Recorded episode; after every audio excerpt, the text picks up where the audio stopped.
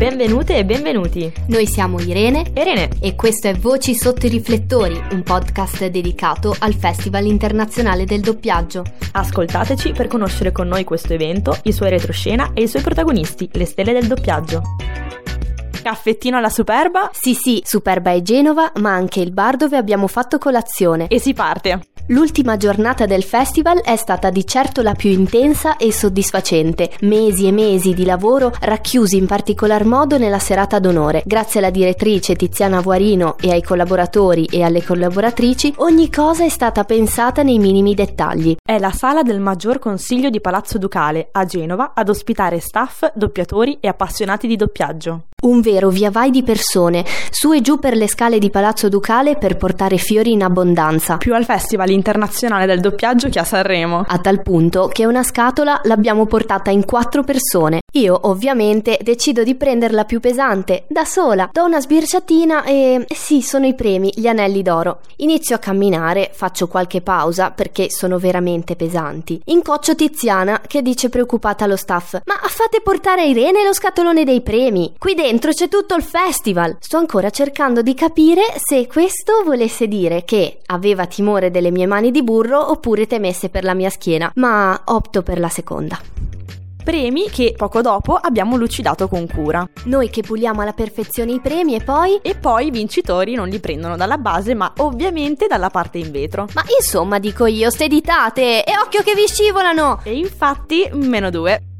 Dopo pranzo, i due presentatori della serata, Patrizia Caregnato e Maurizio Di Maggio, hanno iniziato le prove. Un vero spettacolo di nicchia. Scaletta e copione, scritti interamente da Tiziana Boarino, combaciavano alla perfezione con i tempi e con il mood della serata. Nel primo pomeriggio c'è stata una bella iniziativa dedicata agli studenti e ai giovani appassionati delle voci nell'ombra. Spazio interviste, Chuck, voce ai giovani. Grazie a preziosi fonti dello staff veniamo indirizzate ad alcuni doppiatori e doppiatrici. Facciamo loro qualche domanda e rubiamo qualche aneddoto sul doppiaggio e sulla loro esperienza. Ho doppiato tantissimi personaggi, tantissimi film, tantissimi cartoni animati, sono stata Rudy dei Robinson, Super Vicky, eh, la bambina del corvo, la bambina di intervista col vampiro e fino ad arrivare a Twilight, Bastardi senza gloria, Star Wars, Uomini che odiano le donne, Cigno Nero, Jackie, Lady D, insomma L'esperienza che uno ha nella vita come essere umano e come attore torna utile nell'entrare in empatia con il personaggio attore che si doppia e cercare di riprodurre fedelmente la sua interpretazione. Nella vita privata mi sono ritrovato a dire ah perché non reagisco come questo personaggio che ho doppiato? No, sinceramente no.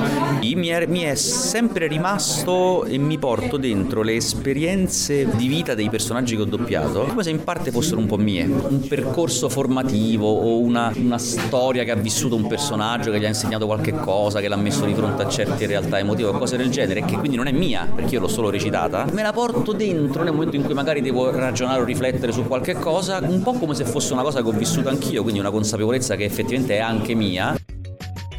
Dalle 17.30 le porte si aprono e ad accogliere gli ospiti sono Tiziana al selfie wall. Ma che dici photo wall? Non è mica un raduno di TikTokers.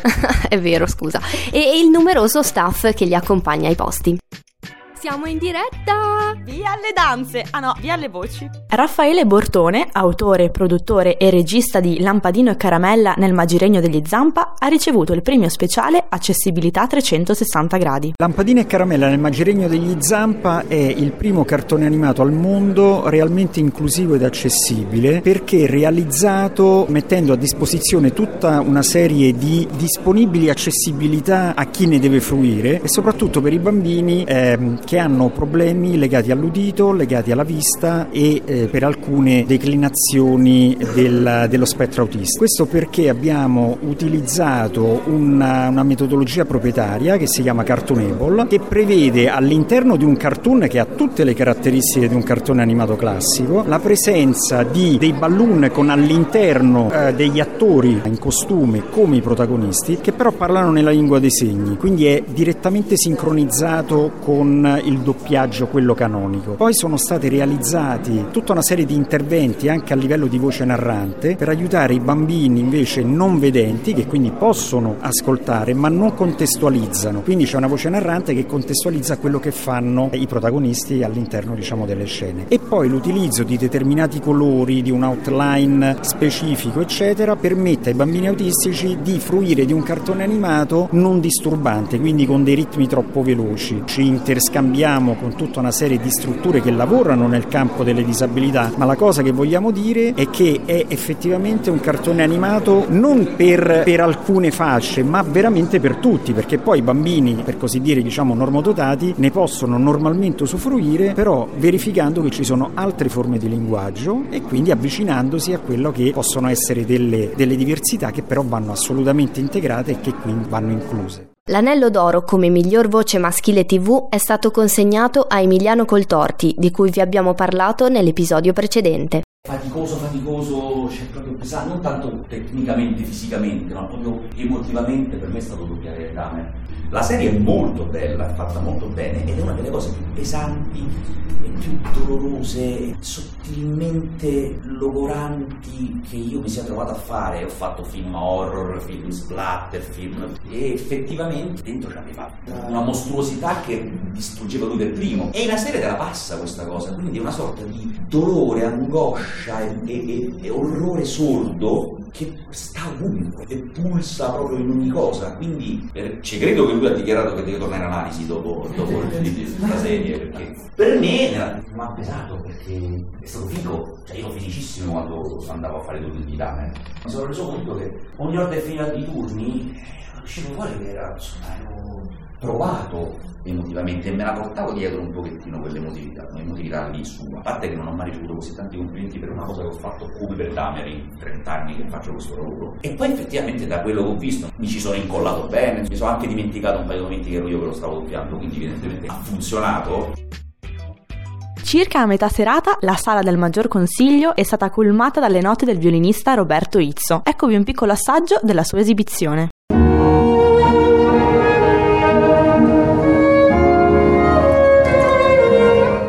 Abbiamo avuto anche il piacere di intervistare Luca Biagini, vincitore del premio Carriera, nonché premio speciale dedicato a Claudio Gifava. Intanto Genova è una città fantastica, bellissima, quindi ogni volta che ci vengo mi fa sempre molto piacere. Tra l'altro mia moglie è mezza genovese, la mamma è genovese, eh, quindi ci veniamo spesso. Girare nel Porto Vecchio, il Porto Antico, delle belle scene, la partenza di questa barca. Io in realtà a Genova non ho girato poi nient'altro perché tutte le parti diciamo familiari sono state girate da quelli che sono sopravvissuti e dalle loro famiglie. Io sono rimasto incastrato nella barca, quindi non ho avuto il piacere di, di girare a Genova moltissimo. Però è stata una bella esperienza anche perché devo dire che questo era un prodotto innovativo per la RAI.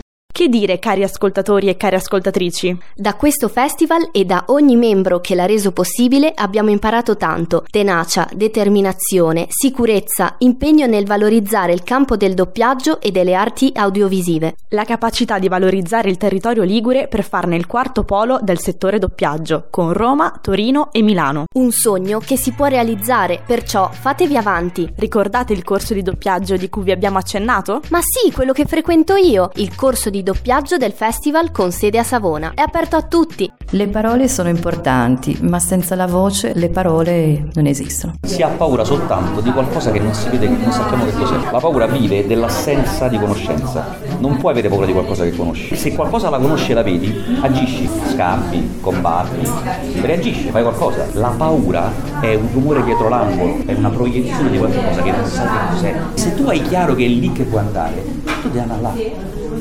Il resto si adatta, tutti adatti, perché se no vuol dire che non ci volete andare veramente. Ai giovani dico di essere tenaci, di non lasciarsi abbattere dalle prime difficoltà, di non lasciarsi influenzare da chi offre niente, lavoro gratis, imparare, studiare tanto, non abbattersi mai, non pensare mai di essere arrivati, insomma forza, grande forza, tenacia. Conclusa la serata d'onore, Tiziana ha omaggiato staff e doppiatori con una pericena. Un'occasione unica per conoscere da vicino i caratteri e le personalità delle stelle del doppiaggio. Con tanto di torta. Che ho ritirato io. Sì, Renny, mentre io intervistavo la gente e tu facevi il tour di Genova. Grazie tante. Faccio ciò che voglio, dico ciò che voglio. H24 G365. Ciao, sono Chiara Fabiano, ho 18 anni e vivo a Roma e sono una doppiatrice. Ho iniziato a doppiare da quando avevo 4 anni, ho iniziato proprio lo stesso giorno con mio fratello che aveva 6 anni, adesso ne ho 18. Se prima era un gioco quando abbiamo iniziato, adesso è diventato un vero e proprio lavoro. Tra i personaggi che amo di più, a cui sono più legata, c'è 11 di Stranger Things e l'attrice Millie Bobby Brown che ho doppiato anche in Enola Holmes 1 e 2. Sono due personaggi completamente diversi a cui sono particolarmente legata, soprattutto Enola Holmes questa attrice è bravissima, mi diverto troppo a doppiarla, stare dietro è anche piuttosto impegnativo per quanto è brava. Un altro personaggio a cui sono molto legata perché mi sono impegnata particolarmente è Mercoledì, nella serie Mercoledì che è uscita da poco su Netflix. Niente, io mi sono innamorata di lei tanto che non ho potuto fare a meno di chiederle una foto assieme e ne vado molto fiera. Solo mi è dispiaciuto un po' per il fratello che ho scoperto troppo tardi fosse anche lui un doppiatore, mm, che non ho considerato. Guarda che in realtà l'aveva detto subito, ma dettagli. E invece che ne pensi del tuo momento da VIP? Quella bimba che ti ha chiesto di fare una foto insieme a lei? Mitico, indimenticabile, mi sono sentita importante anche io. L'ho conquistata quando le ho fatto i complimenti per il suo abito rosso. E ora extra staff. Io sono Patrizia Caregnato, di professione giornalista, giornalista televisiva perché lavoro a Mediaset e conduco il telegiornale di Italia 1, studio aperto ormai da più di vent'anni, diciamo che sono un'ex ragazza e forse sono l'unico elemento estraneo qui nel festival Voci nell'ombra perché io faccio la giornalista, non ho mai fatto doppiaggio, non, non mi occupo di teatro, però da quando è iniziata questa avventura, più o meno sono cinque edizioni, ho scoperto un mondo e soprattutto sono riuscita a dare un volto a tante voci che mi hanno accompagnato nella vita, che sono state anche un po', diciamo così, la colonna sonora della mia vita, quando ero triste, quando ero felice, quando avevo voglia di svagarmi. La pillola del giorno. Siamo qui con Stefano Benassi. Doppiavo Kyle McLachlan in Twin Peaks, mi sembra nel 92. Andava in onda il mercoledì sera. Il mercoledì sera allora era Coppa dei Campioni e la Roma era, concorreva per quella competizione, la Lazio no. Quindi sui muri di Roma c'era scritto a voi laziali Twin Peaks, a noi la Coppa dei Campioni.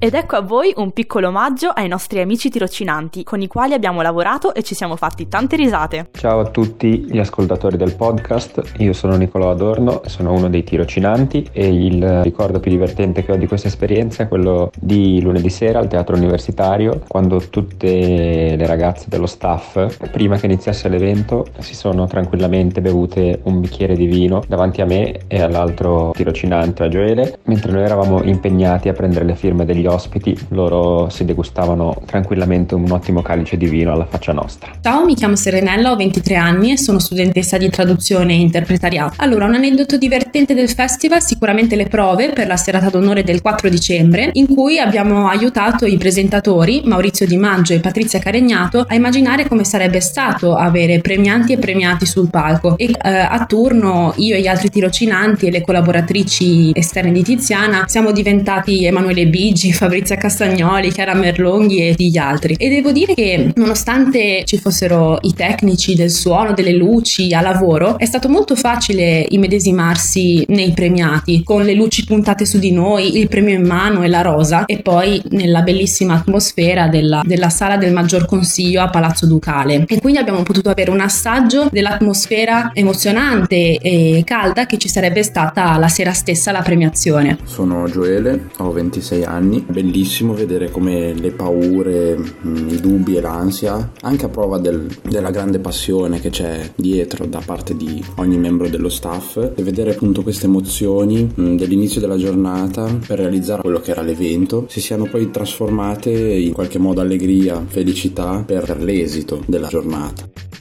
Che dire, per essere la prima esperienza è stata impegnativa ma molto soddisfacente. C'è stato qualche intoppo? Malanni di stagione, i chilometri tra di noi, il nostro studio di montaggio che è stato principalmente un'auto e anche qualche difetto, volumi, montaggio e altro che gli esperti che ci hanno sicuramente ascoltato avranno notato. Però insomma, siamo su Spotify! Ringraziamo tutti coloro che ci hanno sostenuto in questo progetto. Un grazie alla direttrice del festival Voci nell'ombra, Tiziana Vuarino. Un grazie a Carlotta, Ilaria, Isabella, Eliana, Silvia, Valentina e tanti altri. Un grazie alla professoressa Nadia De Nurkis che ci ha incoraggiate e fornito l'attrezzatura necessaria per poter registrare. Un grazie a parenti, amici e chiunque ci abbia incoraggiato ed ascoltato. Un grazie speciale a Gabriele che ci ha supportato e sopportato nonostante fossimo in tensione costante. E anche oggi è stata una passerella. E se non lo è stata, domani è un altro giorno. Hmm, non pensiate che non ci sarà più nulla di nostro in giro. Siamo la coppia che scoppia, gemelle diverse ma con nomi simili, Irene e Rene. E questo è Voci, Voci sotto i riflettori.